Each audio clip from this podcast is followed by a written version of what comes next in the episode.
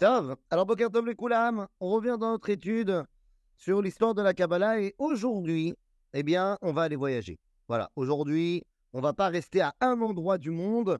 Aujourd'hui, on est dans une période. Alors, c'est une période un petit peu compliquée parce que il se passe énormément de choses au niveau de l'enseignement de la Kabbalah, mais il se passe énormément de choses à plein d'endroits différents.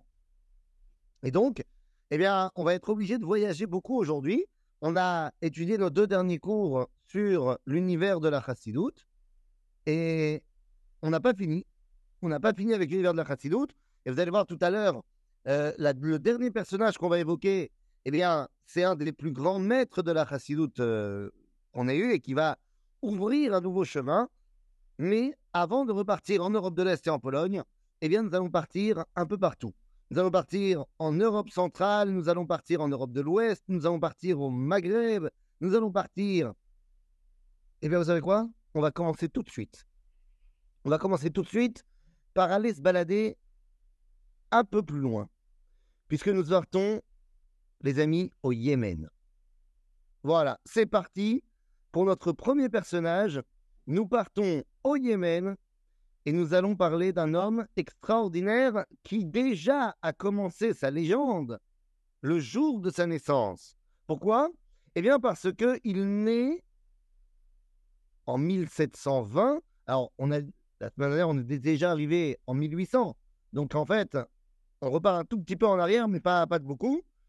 Et on va parler donc de la deuxième moitié du 18e siècle. On était arrivé au tout début du 19e la semaine dernière, mais on a encore des choses qu'on n'avait pas fait. Mais comme on voulait faire la chassidoute d'un trait, alors euh, on avait parlé beaucoup de la chassidoute. En tout cas, eh bien, notre personnage ici va naître en 1720. Alors, en 1720, il y a beaucoup de choses qui se passent, puisqu'on a parlé du Gaon de Vilna, c'est également son époque. Mais nous, lorsqu'on part là-bas au Yémen, eh bien, 1720, c'est tout d'abord le moment où disparaît un des plus grands maîtres du Yémen, de Théman, s'appelle Rabbi Shalom Shabazi. Mais le jour où Rabbi Shalom Shabazi, eh bien, va naître un nouveau personnage. Qui est ce nouveau personnage? Eh bien, il va remodeler la Torah de Théman et Bichlal, la notion de tfila selon des cavanotes particulières, eh bien, va être complètement remasterisée par cet homme qui s'appelle Rabbi Shalom Mizrahi Sharabi. Et quand on parle de Chachmé Teiman, euh, Teiman euh, euh, euh, au niveau de la Kabbalah, eh bien, le nom de Rabbi Shalom Sharabi est incontournable. Dans ses abréviations, dans ses initiales, eh bien, on l'appelle Arashash. Et on ne peut pas étudier la Kabbalah sans parler de Torah Arashash. Juste pour que vous compreniez un petit peu de qui on parle, eh bien, Arashash va, bon, va bouger. hein. Il va partir de Théman, il va aller passer par l'Inde, il partira par Bagdad, et finalement, c'est à Bagdad qu'il va commencer à étudier Sefer HaZohar, c'est là-bas qu'il va commencer à grandir dans la Kabbalah, et finalement, ben finalement, qu'est-ce qui va se passer? Il va arriver et devenir Rosh Yeshivat Amekubalim Bethel. Et c'est là-bas qu'il va se faire connaître dans le monde juif. C'est pas seulement lui, il va mettre en place une dynastie. C'est-à-dire qu'on va avoir également son fils, Rabbi Yitzhak Sharabi, son petit-fils, Rabbi Abraham Sharabi, qui vont devenir les rachés yeshivot successivement euh, de Yeshivat Mekoubalim Bethel. Pour ne parler que de lui et pas encore de ses élèves, parce qu'on arrivera dans ses élèves dans deux secondes, c'est lui qui va mettre en place le Tikkun Chatzot Bakotel Amaharavi. On parle donc d'une personne qui va, en fait, toute sa Torah tourne autour de la Tfila. Il va tout d'abord se faire connaître par ses écrits qui sont des Perushim sur les Kitvé Ahari. Donc en fait, il, il euh, étudie et va essayer de, bah, de nous aider à comprendre les écrits de Rabbi Chaim Vital sur le Hari. Mais encore une fois, là où il dresse toute sa Torah, c'est dans ce qu'on appelle Sidur Arashash, qui qui n'est pas seulement un sidour évidemment, mais qui est l'ensemble de son univers et de ses cavanotes. Et pour ne vous donner qu'une seule chose, lorsqu'on vient de sortir comme nous du mois de Tishri, on se rappelle vaguement qu'on a sonné du chauffard. Eh bien, pour ne donner qu'un exemple, les cavanotes à au niveau de Tkiat chauffard, hein, eh bien, il va aller en contradiction avec Rabbi Moshe Cordovero, avec Rabbi Chaim Vital, pour expliquer que lorsqu'on sonne Tashrat, Tarat et Tashat, c'est-à-dire les trois différents styles de sonnerie qu'on va sonner à Rosh Hashanah, eh bien pour lui, ce n'est pas seulement qu'on fait référence à des dimensions spirituelles, mais lorsqu'on sonne, on crée de nouveaux malachim. Et il va nous expliquer que lorsqu'on sonne Tashrat, on crée une réalité de malachim qui s'apparente aux séraphim. Et lorsqu'on sonne Tashat, eh bien, on crée une réalité de malachim qui s'apparente aux Ophanim. Et lorsqu'on sonne Tarat, eh bien, on crée des malachim qui s'apparentent à Ophané Kodesh. Trois forces et trois différences, euh, euh, trois différentes euh, sortes de malachim. Mais la question que pose lui-même le Rachash en disant, mais attention, a priori, pourquoi on a sonné plusieurs styles de sonnerie différentes? Parce qu'on ne sait pas. Parce qu'on ne se rappelle plus exactement quelle est la véritable Torah. Me dit le Rachash, alors quoi Est-ce que ça veut dire que deux de nos sonneries sont par erreur et donc nous aurons créé deux styles de malachim par erreur Nous dit Rabbi Shalom Sharabi, il n'y a pas d'erreur. La création de différences dans la halakha au niveau du peuple juif est là pour révéler l'unité du dévoilement divin. Et ça, c'est un chidouche incroyable. Alors que jusqu'à présent, on pourrait penser que la halakha et ses différentes interprétations, Shkenazim, Svaradim, Temanim, ce que vous voulez, eh bien, est là parce que il n'y a pas de Sanhedrin et parce que, eh bien, donc les rabbins comprennent différemment. Me dit Rabbi Shalom Sharabi, absolument pas c'est la Providence qui envoie les différentes explications pour que nous puissions avoir une véritable compréhension entière de la Torah.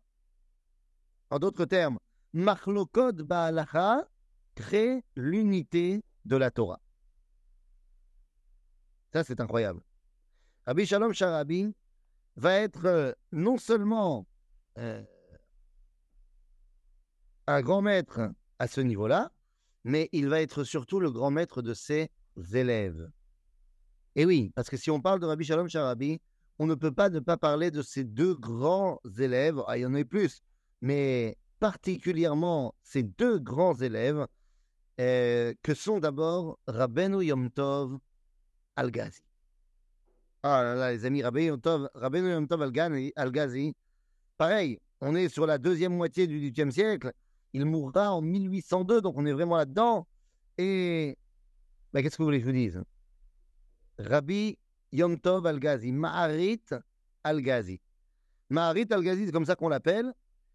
Eh bien, lui aussi, à un moment donné, va servir comme Rosh Shiva Tamekoubalim Betel, mais il va être surtout Rishon Letzion. Alors, Rishon Tzion, ça veut dire quoi? C'est pas encore le grand rabbin d'Israël, il n'y a pas encore le grand rabbinat d'Israël, évidemment. Mais Rishon Tzion, c'est un titre. C'est un titre qu'on donne dans le monde séfarade pour dire c'est le patron. C'est le patron. Et alors, mais attendez, qu'est-ce qu'il a fait de particulier?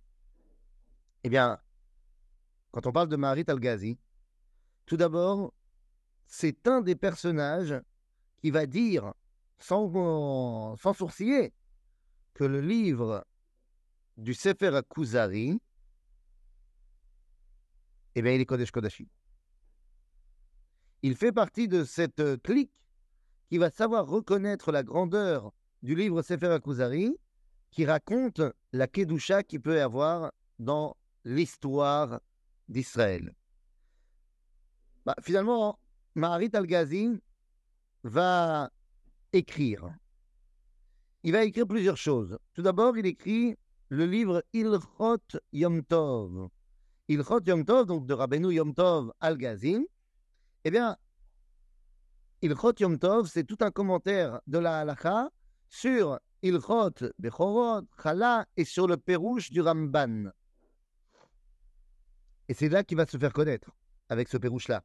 Mais finalement, il va écrire le livre Simchat Yom Tov, qui est un livre de Sheelot ou mais le livre dans lequel il dévoile toute sa grandeur al à Kabbalah, c'est dans le livre Dushat Yom Tov, qui en fait est également un livre de Sheelot ou Tshuvot, mais al à Kabbalah.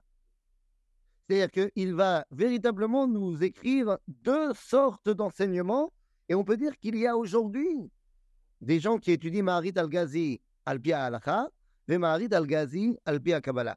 Et en cela, eh bien, il s'inscrit complètement dans les enseignements de Rabbi Yosef Karo. Rappelez-vous, Rabbi Yosef Karo, bah, la Quand tu demandes aux gens, Rabbi Yosef Karo, c'est un Mekoubal ou c'est pas un Mekoubal bah, Les gens ils vont répondre, ah non, euh, Rabbi Yosef Karo, c'est la halakha. Oui, c'est la halakha. Mais Rabbi Yosef Karo, c'est également le livre Magid Meisharim. Et Magid Meisharim, c'est les entretiens qu'il avait avec le malach. Donc c'est évidemment complètement de la Kabbalah. Mais c'est elle. Et donc Maharit Al-Ghazi va continuer cet enseignement, alors que son maître, Rabbeinu Arachash, il est resté beaucoup plus dans la Kabbalah. Maharit Al-Ghazi va jongler entre ces deux mondes, entre le monde de la halakha et le monde de la Kabbalah. Il a une chavruta. Il a une chavruta, Maharit Al-Ghazi, qui est lui aussi donc l'élève euh, de, Rabbi Shalom Sharabi. C'est un personnage qu'on a déjà évoqué. On a déjà évoqué euh, vite fait comme ça, euh, parce qu'on a évoqué son, sa famille. Mais c'est un personnage qui va évidemment avoir une influence incroyable, incroyable dans le monde juif, que ce soit dans la halakha ou dans la Kabbalah. On va parler d'un homme qui est né en 1724, qui meurt en 1806, donc c'est vraiment toute la clique, hein, les amis. On parle de Rabbeinu Chaim Yosef David Azoulay. Ah oui, bon, là, là, là, les Marocains d'entre nous se réveillent. Mais non, non, on ne parle pas d'un Marocain. Il n'a jamais mis les pieds au Maroc. On parle d'un homme qui vient d'abord de l'Empire ottoman, qui va arriver à Jérusalem, qui s'appelle Maran Achida. Chida, les initiales de Chaim Yosef David Azoulay. Attendez, attendez, deux secondes, deux secondes, deux secondes. Maran c'est quoi la famille? D'où vient-il? Pourquoi on a déjà parlé de lui? Bah, On a déjà parlé de lui tout simplement parce que son ancêtre n'était autre que Rabbi Avraham Azoulay, Baal Chesed l'Avraham. Eh oui Donc, Maran Achida, si on veut comprendre un tout petit peu de quoi on parle, vous savez où il est enterré aujourd'hui? Maran Achida est enterré au Har au, au cimetière de Jérusalem, à côté du Rav Mordechai. Lama, Ma'akesher. Pourquoi le Rav Mordechai Eliyahu s'est tellement rattaché à Maran Achida Bon, au-delà d'avoir puisé sa Torah de chez lui, lorsque finalement on doit ramener les ossements du Chida à Jérusalem, aucun rabbin ne s'y ose. Parce que la Kedusha et la Tahara chez Maran Achida, c'est l'un des piliers de son enseignement. Et donc, personne n'ose venir porter atteinte à la Tahara, à la Kedusha du corps du Chida. Le Rav ne va pas rechigner et il va faire tout simplement ce qu'il faut faire il va ramener le corps à Jérusalem. De témoignage de son chamash, du, de, du de lorsqu'ils arrivent devant le Haramenuchot et qu'ils posent le cercueil du Chida, le cercueil se met à trembler. Et c'est pas un truc que je vous raconte qui s'est passé il y a il y a 500 ans. Ça s'est passé là, il y a 50 ans. Même pas. Ok. Et lorsque va nous dire le, le Rav il dit, mais j'étais là, j'ai vu.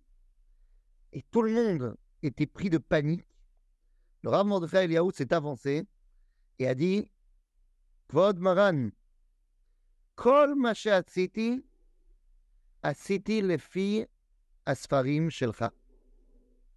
Tout ce que j'ai fait, c'est selon ton enseignement. Et le cercueil s'est calmé. Bon, ça c'est de l'anecdote, évidemment. C'est de l'anecdote, mais ça nous laisse tout simplement un tout petit peu imaginer ce qu'était la grandeur de Maran Achida. Alors qu'est-ce qu'il nous a écrit? Eh bien, le livre principal, la Torah principale de Maran Achida, se retrouve dans son masterpiece qui s'appelle Shem Agedolim. Shem Agdolim, dans lequel va nous expliquer Maran Achida quelle est la grandeur et l'influence que vont avoir chaque nom dans l'histoire. Mais alors, ne, vous y trompez pas, Maran Achida va écrire près d'une centaine de livres. Des commentaires du Tanakh, des commentaires de la Halakha, des commentaires de comment il faut étudier, des commentaires du Midrash, de Sifre Moussar. Oui, je suis un petit peu enroué. Mais Kitsour, les amis, on parle d'un homme qui va laisser une empreinte indélébile dans tous les domaines de la halakha. Et dans tous les domaines du limoud, et dans tous les domaines de la Kabbalah. Rabbi, Chaim, Yosef, David, Azoulay. Alors, ça, c'est pour euh, ce qu'on a quand on parle de l'enseignement de Rabbi Shalom Sharabi et de ses élèves. Mais il y a un homme qui est un contemporain, quoique non, excusez-moi, qui va naître quand même un peu plus tard. On parle déjà de la fin du XVIIIe siècle, qui va, je vais vous dire, il n'a pas une influence aussi importante et pourtant, et pourtant, quand on étudie ses écrits, il fait partie des Gdolé, Gdolé, Chachme, Izmir, Et c'est seulement aujourd'hui, véritablement, qu'on comprend un petit peu qui c'était. On parle d'un homme qui s'appelle, qui est un, en droite ligne, il vient de Chachme Italia, il vient de Chachme Sfarad, et il s'appelle Rabbi Chaim Palachi. Rabbi Chaim Palachi Rabotai. Rabbi Chaim Palachi va écrire, va écrire énormément. Il écrit le livre Otsrot Chaim. Otsrot Chaim, qui est l'essentiel de son propos, dans lequel il va évoquer et expliquer, avant le Rav la grandeur de Eretz Israël. Rabbi Chaim Palachi a des anagotes. Il a des façons d'étudier la Torah qui lui sont propres. Il a une façon de gérer la communauté qui lui est propre. Et quelle est cette façon-là? Eh bien, Rabbi Chaim Palachi ne va absolument pas rester au Beth Midrash. Il est un homme qui a également une dimension politique. Oui, messieurs, dames. Il va énormément influencer et il va réussir à la fin de sa vie d'avoir des contacts tant avec le baron de Rothschild qu'avec Moshe Montefiore parce que pour lui, la Torah ne peut pas, mais ne peut pas rester dans les livres, ne peut pas rester sur les bancs de la yeshiva par les élèves, mais doit avoir une application pratique. Et pratique, vous allez me dire, mais tous les rabbins, ils ont une application pratique, ça s'appelle la halakha. Non, l'application pratique ne peut pas être que celle de la halakha. Nous devons également avoir une réalité euh, pratique de la Torah dans la vie qui n'est pas que la vie juif ou juive, j'allais dire. Et ça, eh bien, c'est un enseignement euh, pour nous paraît évident, pas shoot. Mais c'est véritablement Rabbi Chaim Palachi qui va lancer, relancer, si vous préférez, cette réalité-là. Il va se balader. Il va se balader. Puisque finalement, Rabbi Chaim va dans cette optique de vouloir influencer tout le monde, eh bien, il va aller en Égypte, il va aller en Libye, il va aller au Maroc, il va aller en, Tunisie, en Hollande, en, Allemagne, en France, en Empire ottoman. Et il va arriver à Jérusalem, évidemment. À Botaï, c'est en Suisse qu'il va sortir une grande partie de ses écrits. Donc vous comprenez un petit peu que le bonhomme, il ne veut pas rester en place. Il comprend que son enseignement doit voyager. Tout simplement à la fin de chaque livre, à la fin de, chaque livre qu'il étudiait, il faisait une séouda. Non, pas qu'il étudiait, qu'il écrivait. À la fin de chaque livre qu'il écrivait, il faisait une séouda. Et à ce moment-là, il donnait les enseignements, les manuscrits euh, de son livre comme ça. Et il y a eu à Izmir en 1841 une grande, un grand incendie et dans ce grand incendie, eh une grande partie de sa bibliothèque avec ses écrits a disparu. Lorsque ça arrive, Rabbi Chaim va passer des mois à ne pas s'arrêter et ne va faire que réenseigner les livres qui ont été brûlés pour qu'ils ne soient plus oubliés. Et aujourd'hui, il y a le Machon Shuvi Nafshi à Jérusalem qui s'occupe de ramener la Torah de Rabbi Chaim Palachi. Donc, au-delà d'une Torah Takabala, une Torah qui veut se réinfluer, qui veut réinfluer dans la vie du quotidien. Puisqu'on est parti un petit peu du côté comme ça du Maghreb, ben, nous arrivons maintenant à un Chacham marocain un chachab marocain qui ne va pas vivre très longtemps, mais qui va avoir une influence incroyable. Influence incroyable à Jérusalem particulièrement. Il s'appelle Rabbi David ben Shimon. Rabbi David ben Shimon, Baal Atsouf Dvash. Atsouf Dvash. Il est devenu le chef de la communauté séfarade à Jérusalem. Au-delà d'être un Chacham et d'être un Mekoubal Gadol, Rabbi, qu'on appelle David Ben Shimon, donc Atsouf Dvash, va être surtout connu pour être celui qui va créer la, la, comment dit, le, quartier de Mahané Israël à Jérusalem. C'est-à-dire que on parle de Rabbi Shalom Sharabi, on parle de ses élèves, particulièrement Marital Gazi et Achida, qui vont avoir une influence sur la Torah. Très bien. On parle de Rabbi Chaim Palachi qui dit que cette Torah ne peut pas rester à un endroit et que donc il va se balader d'endroit en endroit pour avoir une influence grandissante. Le Seder. Et je vais aussi prendre des rendez-vous avec le baron Rothschild, avec, parce que je veux ancrer ma Torah dans le concret, un homme comme Rabbi David Ben Shimon, lui, il veut être dans la construction, dans l'action. Tout simplement.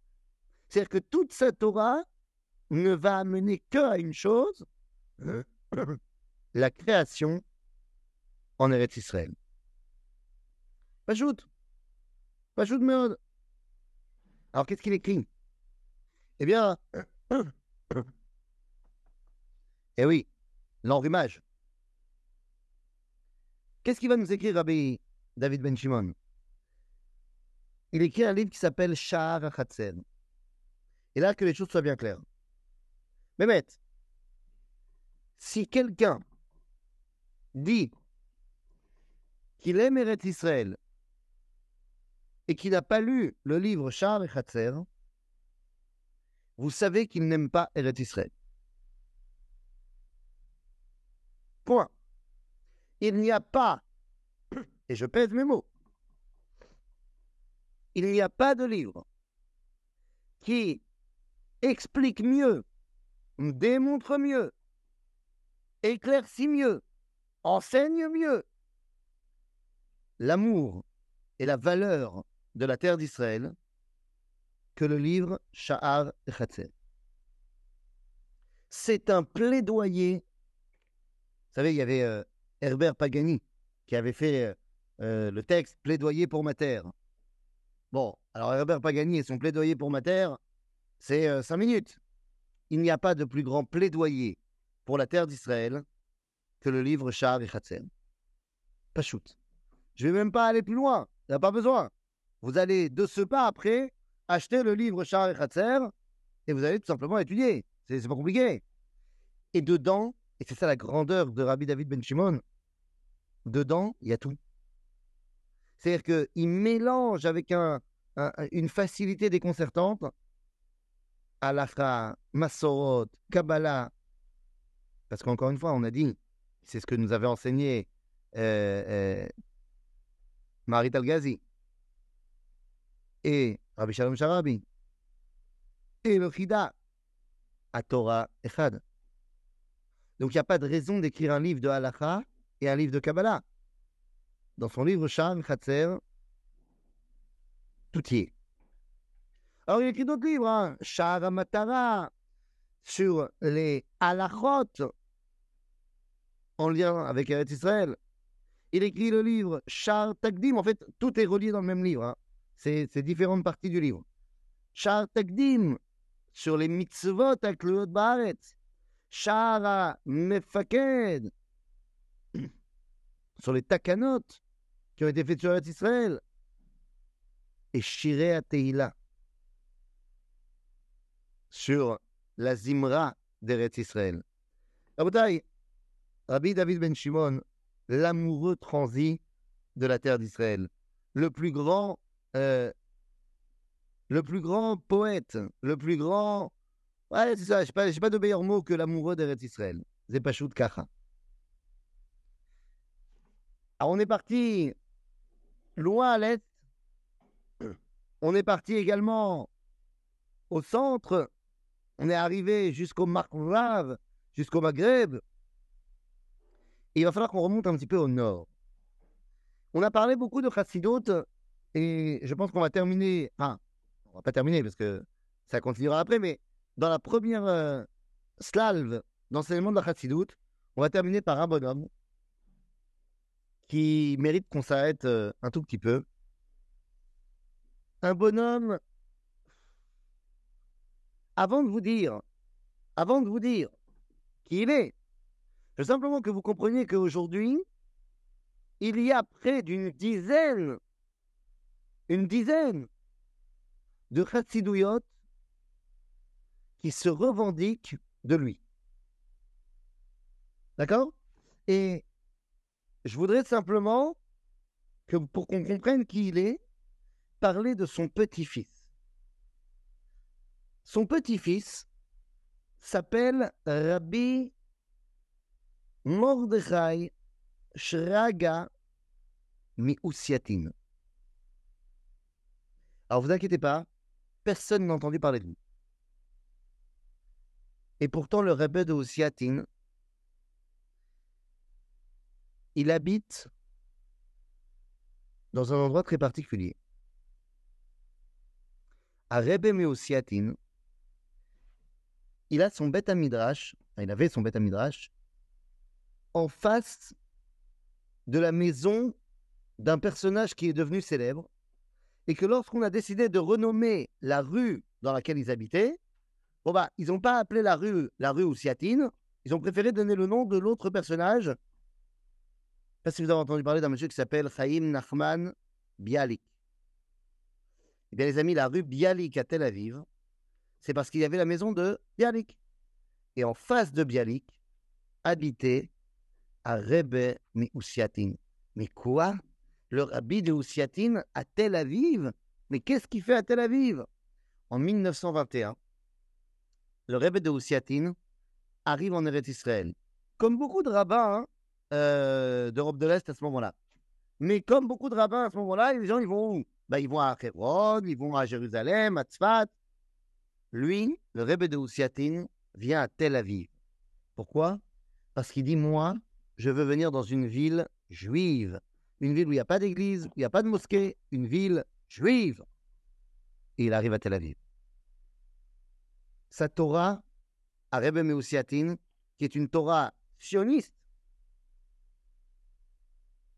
on a retrouvé, enfin on a retrouvé, on a le tiche, le discours que le Rebbe de va donner le vendredi soir du 14 mai 1948.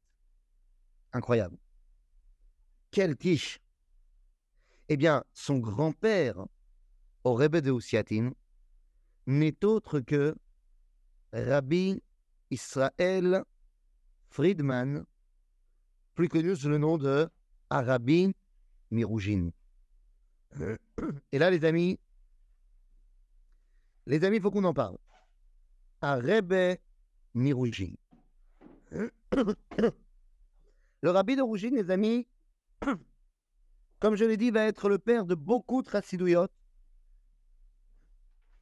mais va avoir une particularité. Tout le monde va l'appeler à Rouginer, à Rebbe Miroujine, mais plus particulièrement Melech Israël Miroujine.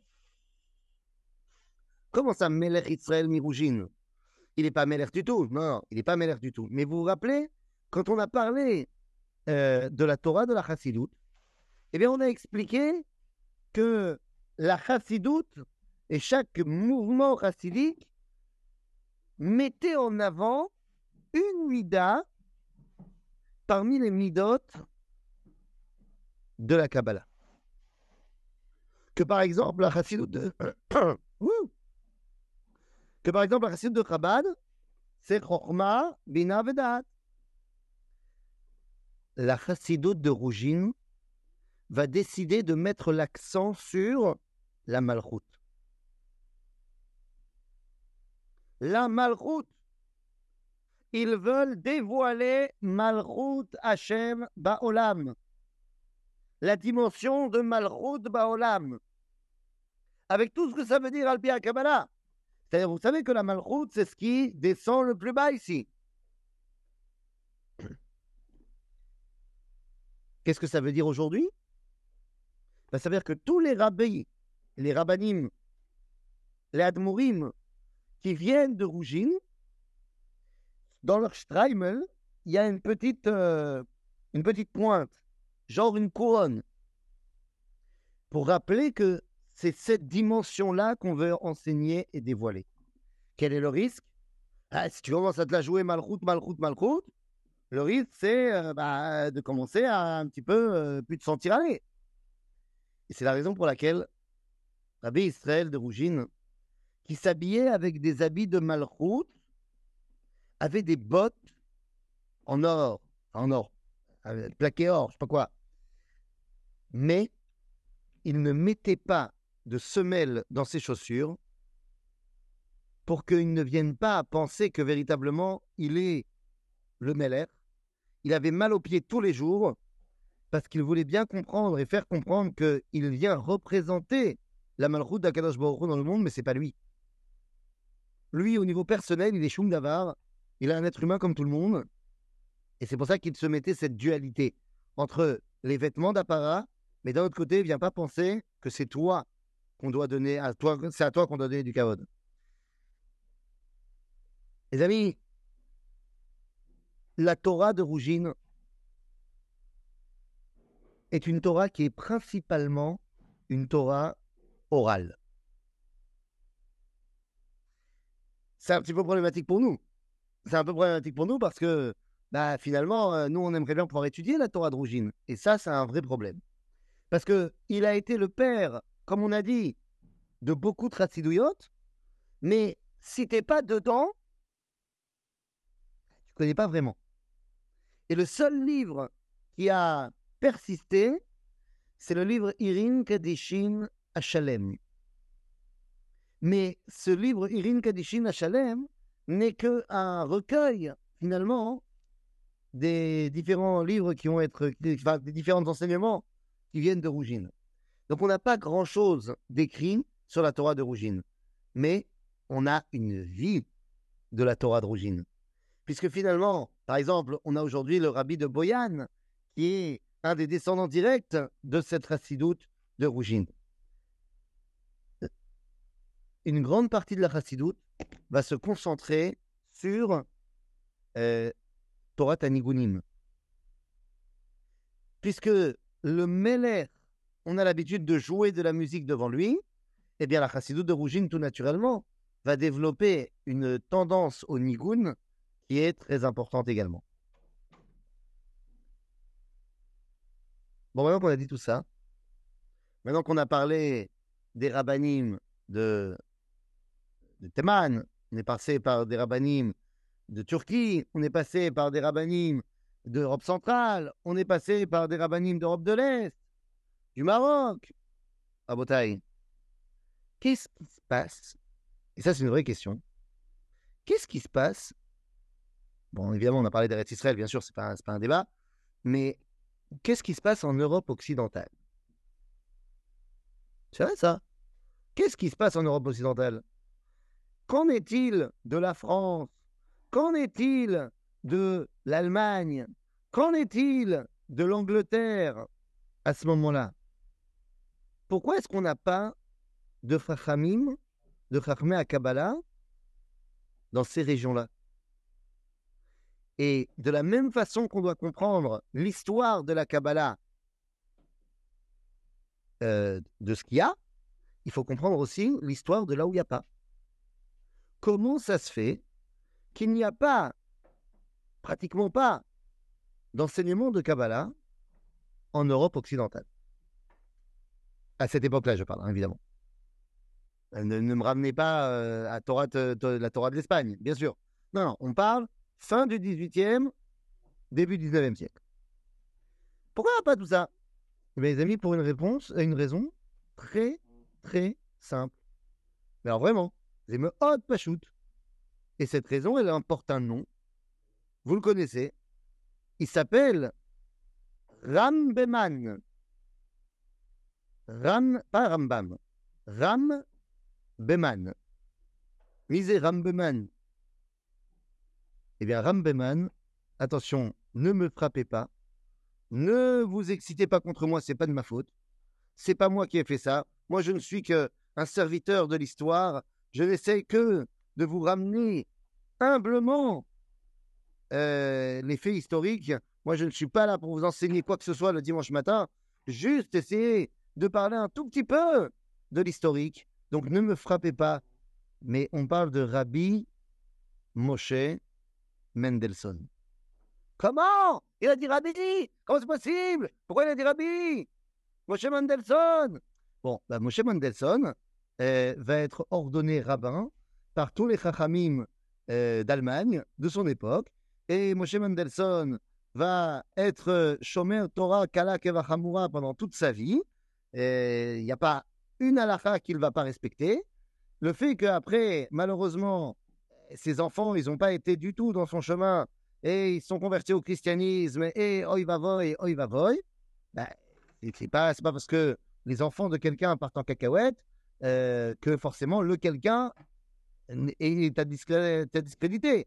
Euh, je vous rappelle qu'on a lu hier l'épopée de Abraham, qui a un fils qui n'est pas vraiment le plus grand sadique de l'univers. Euh, quand on parle de Ishmaël, c'est pas vraiment le top du top. Alors quoi Ça veut dire qu'Abraham, il n'est pas bien? Quand on parle de Yitzhak, qui a le papa de Esav, c'est pas le plus grand sadique qu'on ait connu, Esav. Eh bien, ça veut dire quoi? Ça veut dire que Yitzhak, il n'est pas bien. Si on devait faire la liste de tous les rabbinim extraordinaires dont on a déjà évoqué, euh, qui ont des enfants qui n'ont pas vraiment suivi le chemin, bon, Moshe Mendelssohn, il va tenter quelque chose. Pour lui, l'enseignement de la Kabbalah n'a pas sa place parce que c'est uniquement le Sechel qui doit être mis en avant. Et le problème, il est là. Le problème, il est que on pourra dire ce qu'on veut, mais l'enseignement et la tendance de la Haskala, de l'émancipation, dont Moshe Mendelssohn en est le visage premier, eh bien, cet enseignement va marcher finalement en Europe occidentale. La majorité des rabbins, eh bien, vont être masculines. Et si vous voulez qu'on parle de la France, 5 secondes, eh bien, quand vous avez en France les rabbins comme le rabbin Zadok Cohen, Zadok Khan, ou alors, quand on va parler même du premier grand rabbin de France, le Rav David Zitzheim qui va être le premier grand rabbin de France, et on parle donc de l'époque napoléonienne, ce sont des personnages qui sont tous des masculines, au-delà d'être des Talmidei Chachamim. C'est-à-dire qu'il y a une chita qui a fonctionné en Europe occidentale. Ça, attendez, deux secondes. Je crois qu'elle a fonctionné. La Scala, elle va faire énormément de ravages. Oui, elle va faire énormément de ravages parce qu'il y a plein de gens qui vont prendre uniquement le côté académie et qui vont lâcher la Torah. Mais chez les rabbins du monde occidental, de, l'Europe occidentale, tous vont, à côté de leur enseignement de Torah, vont avoir une formation également masquila, dans les faits. Alors évidemment, je ne parle pas des rabbins d'Europe de l'Est, hein, je parle des rabbins d'Europe occidentale. Et résultat des courses, lorsque tu es rentré dans la Haskala, tu veux pas rentrer dans la Kabbalah. Et pourquoi? Eh bien parce que en Europe occidentale, on a peur de la Kabbalah. Pourquoi on a peur de la Kabbalah? Eh bien, Vous vous rappelez de ce qu'on avait évoqué quand on a parlé de Shabtai Tzvi, de Yaakov Frank? Il y a encore en Europe occidentale un traumatisme, un traumatisme, mamache, de, des dérives que peuvent emmener l'enseignement de la Kabbalah. Résultat des courses, eh bien, depuis le XVIIIe siècle, jusqu'à, j'ai envie de te dire aujourd'hui, Chachmé à Kabbalah, on ne les trouve pas en Europe occidentale, Allemagne, France, euh, Angleterre, tout ça. Il y a une véritable réticence là-bas. C'est vraiment dommage, parce que nous, on a compris que sans Torah Kabbalah, on ne peut rien faire. Mais il y a cette réticence-là. Résultat des courses, eh bien, dans toute cette partie du monde, il va y avoir deux Torahs qui vont s'affronter. La Torah de la Haskala et la Torah, bon, je, vais un petit peu trop vite, mais la Torah hein, de ce qu'on appelle Torah, Torah Imder de Reb Shimshon Raphaël Hirsch, qui est la Torah du Moussar et, euh, oui, Torah Tamoussar vers Limoud de l'Europe occidentale. Mais dans les deux cas, alors que ces deux Torahs vont s'affronter et que le Rav Shimshon Raphaël Hirsch va sauver le judaïsme orthodoxe d'Europe occidentale, dans tous les cas, les deux s'opposent à Torah Takabala. C'est pour ça qu'on ne va pas vraiment trouver de grands Ramim de Kabbalah eh, qui vont être à ce niveau-là. Je ne parle pas du XXe siècle. Je ne parle pas du XXe siècle. Au XXe siècle, le monde est tellement, euh, dire, les moyens de transport sont tellement développés qu'il n'y a, a, plus d'Europe occidentale, Europe orientale, il n'y a, plus tout ça. Les gens voyagent tellement qu'on ne peut pas dire qu'il y a un, pôle de Torah à un endroit ou à un autre. Ça bouge trop. Donc, quand on arrivera au XXe siècle, on verra que tout d'un coup, on retrouve des Mekoubalim partout. Mais ça, c'est le XXe siècle. On y viendra quand on y viendra.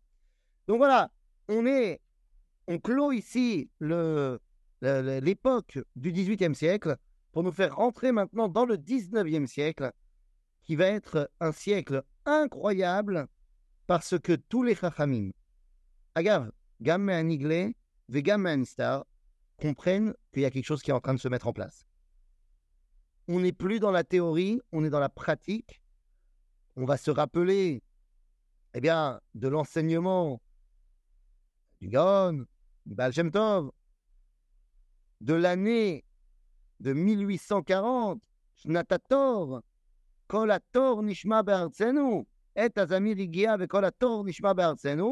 tout ça, c'est le moment du 19e siècle qui va être une révolution dans l'enseignement de la Torah et Torah Takabala Bifrat, parce que tout le monde comprend que là, il se passe quelque chose. Akadosh Baruch a ouvert ce qu'on appelle Ma'ayanot HaChokma, il est en train de dévoiler quelque chose dans ce monde. On rentrera dans l'univers du 19e siècle la semaine prochaine. Et euh, voilà. Donc vous pouvez rallumer vos micros et poser vos questions.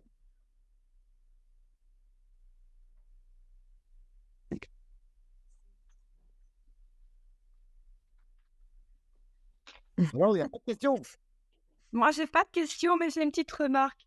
Et oui, j'ai vraiment euh, eu le sentiment plusieurs fois que des personnes qui connaissent pas vraiment euh, la Torah et tout ça, mais qui quand même ont une réticence euh, viscérale, instinctive à la Kabbalah, ou rien qu'au mot Kabbalah. Alors peut-être que ça vient de ça, il y a quelque chose qui restait maléfique, malfaisant, malheureusement, voilà. C'est exactement ça, c'est exactement ça. C'est-à-dire qu'aujourd'hui, lorsque vous avez des gens qui euh, ont, ont de l'urticaire lorsqu'ils entendent le mot Kabbalah, euh, alors, il y y a- il y a deux styles, hein. il y a deux styles, deux secondes. Il y a les gens qui sont pas religieux, il y a les gens qui sont pas dans la Torah aujourd'hui, et qui donc, lorsqu'ils disent Kabbalah, c'est genre la mystique juive. Rien à voir entre la Kabbalah mystique. Donc, il y a des gens qui dénigrent la Kabbalah en disant c'est la mystique juive, euh, laisse tomber, c'est des illuminés. Et dans le monde religieux, dans le monde de la Torah, il y a des gens qui n'ont malheureusement pas du tout étudié Torah Tassod parce qu'ils en ont peur. Parce que, encore une fois, il y a ce traumatisme que Torah Tassod, ça va nous faire faire des choses qui ne sont pas la halakha.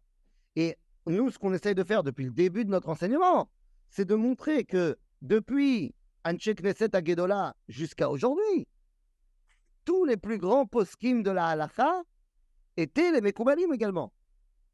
C'est-à-dire qu'il n'y a aucune dissonance entre la halakha, la pratique du judaïsme, et les secrets de la Torah. Il y a des gens qui, malheureusement, euh, s'opposent à ça. Malazot. C'est malheureux. Euh, de moins en moins, hein, d'ailleurs, entre parenthèses.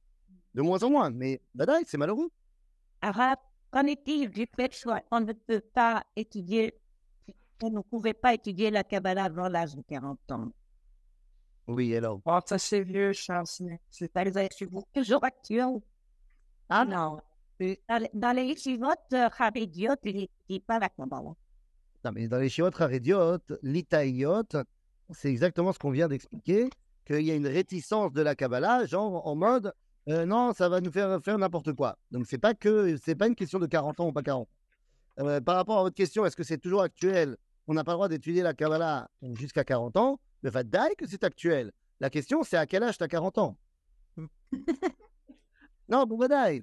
Parce que quand on dit que Ben Arbaim Labina, que c'est que à Arbaim que tu es euh, Baal Bina, euh, tu peux être Ben Arbaim Labina à, à 12 ans. On rappelle que Harizal est mort à 38 ans. Donc, euh, moi, je veux bien qu'on n'ait pas le droit d'étudier la Kabbalah jusqu'à 40 ans.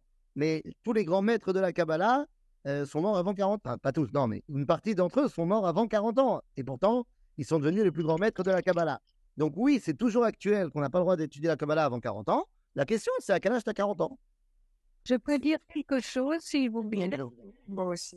Nous avons dans, le, dans notre binyan un groupe de gens qui ne sont pas religieux pratiquants et qui sont, font partie, trois familles se sont installées qui s'appellent Kabbalah La'am. Ça vient de Mad- Madonna. Oui, je te jure. Qu'est-ce que vous faites de ce groupe? C'est le troisième groupe, celui mais ça- Mais, ça, ça, c'est des bêtises. C'est des bêtises. Ça, c'est des bêtises. Ça, c'est exactement euh, la mystique juive. Euh, genre, on, va se s'avouer euh, une bonne conscience en disant voilà, j'utilise des, des mots un petit peu savants. Euh, et, et en fait, vous comprenez que une Torah, un enseignement qui est détaché d'une pratique, ne veut rien dire.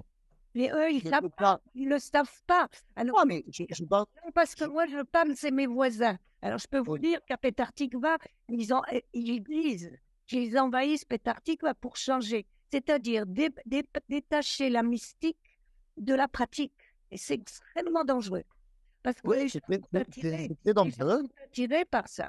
Bien sûr, bien sûr que les gens sont attirés par ça, mais vous savez, les gens sont attirés par des choses qui sont faciles d'accès. Quand il faut se poser et, et, et, se mettre vraiment à rentrer dans quelque chose, eh bien, c'est pas facile. C'est toujours comme ça.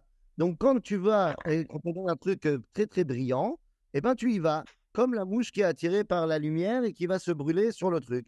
Bon, ce que je te dis, il y a des gens qui pensent que c'est. euh, et, et- et- et- et tu comprends, ces gens-là, ils vont te dire Non, mais attends, tu comprends pas mais c'est tellement spirituel, c'est tellement grand, machin, et il te balance des mots.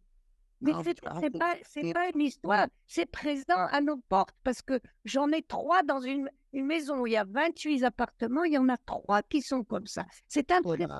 Pétartikva, vous savez. Eh bien, faut- il faut tout, tout simplement leur expliquer que les premiers qui ont fait ça, c'est les chrétiens.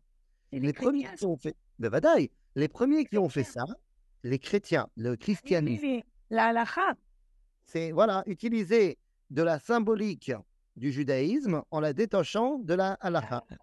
Et c'est devenu le christianisme. Donc Kabbalah la âme, il, il- c'est exactement un nouveau Gilgul euh, de, de ces bêtises-là. Comme le Rav Berg. Vous savez? Oui, bah, le Rav. Et c'est Rav. Ouais. Oui. Vous pouvez, nous vous pouvez nous redire les deux mouvements, le, le- le- la Torah Taoussar et Ah. l'autre? Alors, Torah, d- d'un côté, il y avait euh, la Torah de la, enfin, les, les masculimes, donc ces rabbins qui étaient également euh, euh, des universitaires, qui étaient également euh, des, des gens qui, euh, qui étaient complètement dans la Torah, hein, complètement dans la halakha, mais qui étaient en mode intellectuel. Euh, L'un des plus grands, euh, on va dire, euh, représentants de cette tendance-là, qui nous a quittés récemment, c'était le Rav Lichtenstein. Rav Lichtenstein du Gouche, c'est vraiment Torah à 200%. Il vivait Torah, il ressentait Torah. À la fin, un milliard de pourcents, mais complètement masquille. Un des grands représentants également de ça, c'était le Rav Jonathan Sachs. Une très grande Torah, très profonde, mais très intellectuelle. Ou alors, euh, aux États-Unis, le Rav Soloveitchik. OK? Donc, une Torah qui, n'a- qui ne remet absolument pas en cause la halakha chas v'shalom, mais qui d'un autre côté est très très très intello et très euh, euh, dans la réflexion euh, de, de son époque. Et le Rav D'un Kook, coup, Le Rav Pardon? Pas le Rav Kook Alors, Rav Kook, on va y arriver. Le Rav Kook, c'est- c'est Mekoubal. C'est Torah Takabala. Mais encore une fois, mais évidemment, mais compris. tous les Mekoubalim sont des. Comme- C'est-à-dire que la Kabbalah, elle voit la Torah comme étant Echad. Donc il n'y a pas de domaine pour les Mekoubalim qui sont hors du champ.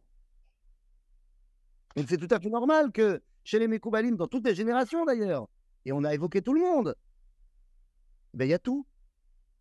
C'est pas shoot. Maintenant, pour ce qui est de l'autre euh, mouvement en Europe occidentale, c'est ce qu'on appelle Aura im Torah im du Rav Shimshon Raphaël Hirsch, euh, qui est. C'est, pas la Torah d'Amoussar de Rabbi Israël Salanter. C'est pas la même chose. Et Ah, ça se fait pas non, c'est pas la même chose. Non, Ah. c'est pas la même chose. Rabbi Israël Salanter, c'est plus au niveau de la correction de l'individu. Euh, J'en sois un mensch. Torah in Derech Eretz de Rabbi Shimshon Raphaël Hirsch, c'est euh, une Torah intègre, mais qui ne va pas aller puiser dans les enseignements de la Kabbalah. Ok? Claude Arabe, vous, avez, cer- vous avez certainement prévu dans un des prochains cours de nous enseigner sur euh, la permanence de la Kabbalah en Afrique du Nord, au Maroc, avec la région du Dra, en, en Algérie. euh, je me rappelle que dans, dans ma, petite, dans ma petite Jérusalem, enfin, qui met de, de Constantine, il y avait aussi des kabbalistes qui étudiaient constamment, n'est-ce pas? Je suis impatient de vous écouter là-dessus. Mais, mais là, là tu, tu, tu- tu- comme on dit, tu es Magdim et t'as Meuchar. Parce que par exemple, si on veut parler de, de- on veut lancer l'univers de la Kabbalah en Afrique du Nord, bon, on a parlé un petit peu de Baal Hatzouf Dvash, mais c'est vrai que bien qu'il vienne du Maroc, il a beaucoup plus agi à Jérusalem qu'au Maroc. Euh, on ne pourra pas faire l'économie de Rabbeinu Haïtayev. D'accord? On ne pourra pas faire l'économie. Le problème, c'est quoi? C'est que très souvent, et ça, ça va être un problème qui va être récurrent en Afrique du Nord, euh, on va pas toujours avoir des rabbins qui vont écrire.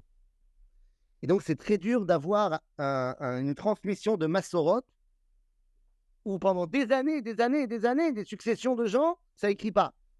Donc, c'est très compliqué. Nous, il nous fait attaquer de toutes parts. Euh, donc, ça va être très compliqué de, voir ça, mais effectivement, évidemment qu'on va en parler.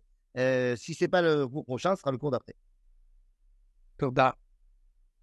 Euh, Rav, oui, j'aurais voulu savoir la différence entre la chassidoute et la Kabbalah, s'il vous plaît. Ah, voilà. Il était temps que quelqu'un pose la question quand même.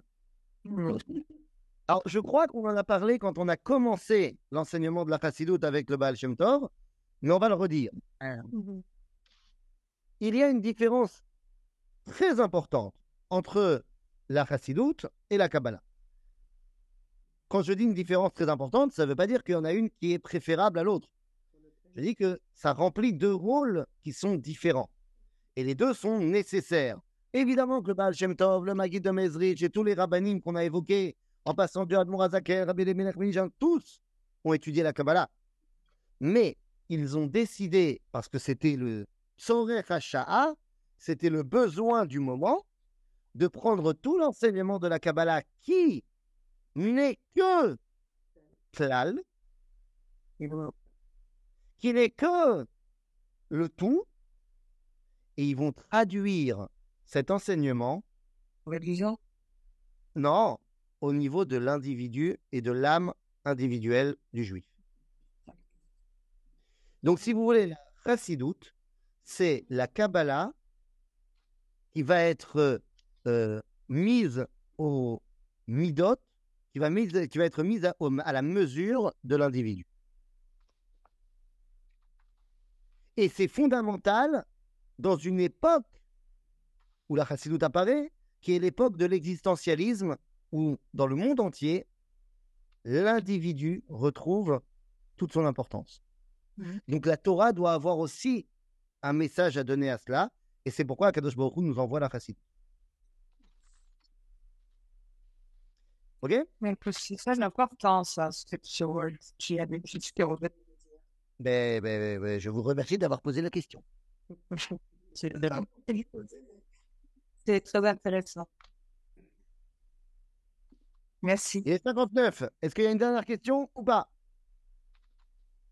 Et la Euh, oui, Max. s'occupe- et du clan, c'est ça? Exactement, exactement. Euh, Ils ont juste une question. là. Je cherche sur Internet Rab Chaim Ben David Shimon. Euh, son plaidoyer pour la terre d'Israël, que c'est un bouquin intéressant, mais je trouve rien. Soit j'écris mal, soit j'ai pas compris. Et Parce qu'il n'y a pas de, de Chaim. Ah, c'est Rav Ben David Shimon. Non, David Ben Shimon. Ah, David Ben Shimon. Ok, ça marche. Tov. Chazak ou Merci beaucoup. Bonne santé à vous. Amen. la France. Un petit, un petit et tout ira bien. Baruch